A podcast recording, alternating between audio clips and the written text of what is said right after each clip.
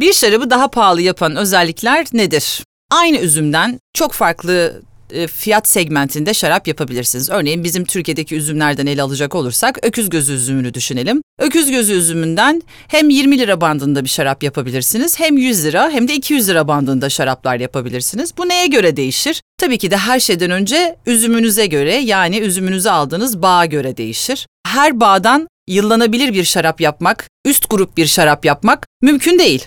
Dolayısıyla üst grup şaraplarda çoğunlukla tek bağdan ya da e, birkaç tane özel seçilmiş bağdan şaraplar yapılırken daha alt grup şaraplardan yani 20 lira bandındaki 30 lira bandındaki şaraplarda genellikle buna çok özen gösterilmez. Elbette ki alınan üzümün kalitesi gene iyidir. Hani içilebilir şaraplar yapılmaktadır hala ama diğerindeki kadar özel seçilmemektedir. Yani e, tek bir bağdan yapılsa bile üst gruptaki şaraplar çoğunlukla parselleri bile ayrılarak seçilir. Yani işte atıyorum 6. parselden aldığımızı 100 lira bandındaki şaraba koyalım. İşte ne bileyim 7. parselden aldığımızı 150 liralık şaraba koyalım gibi.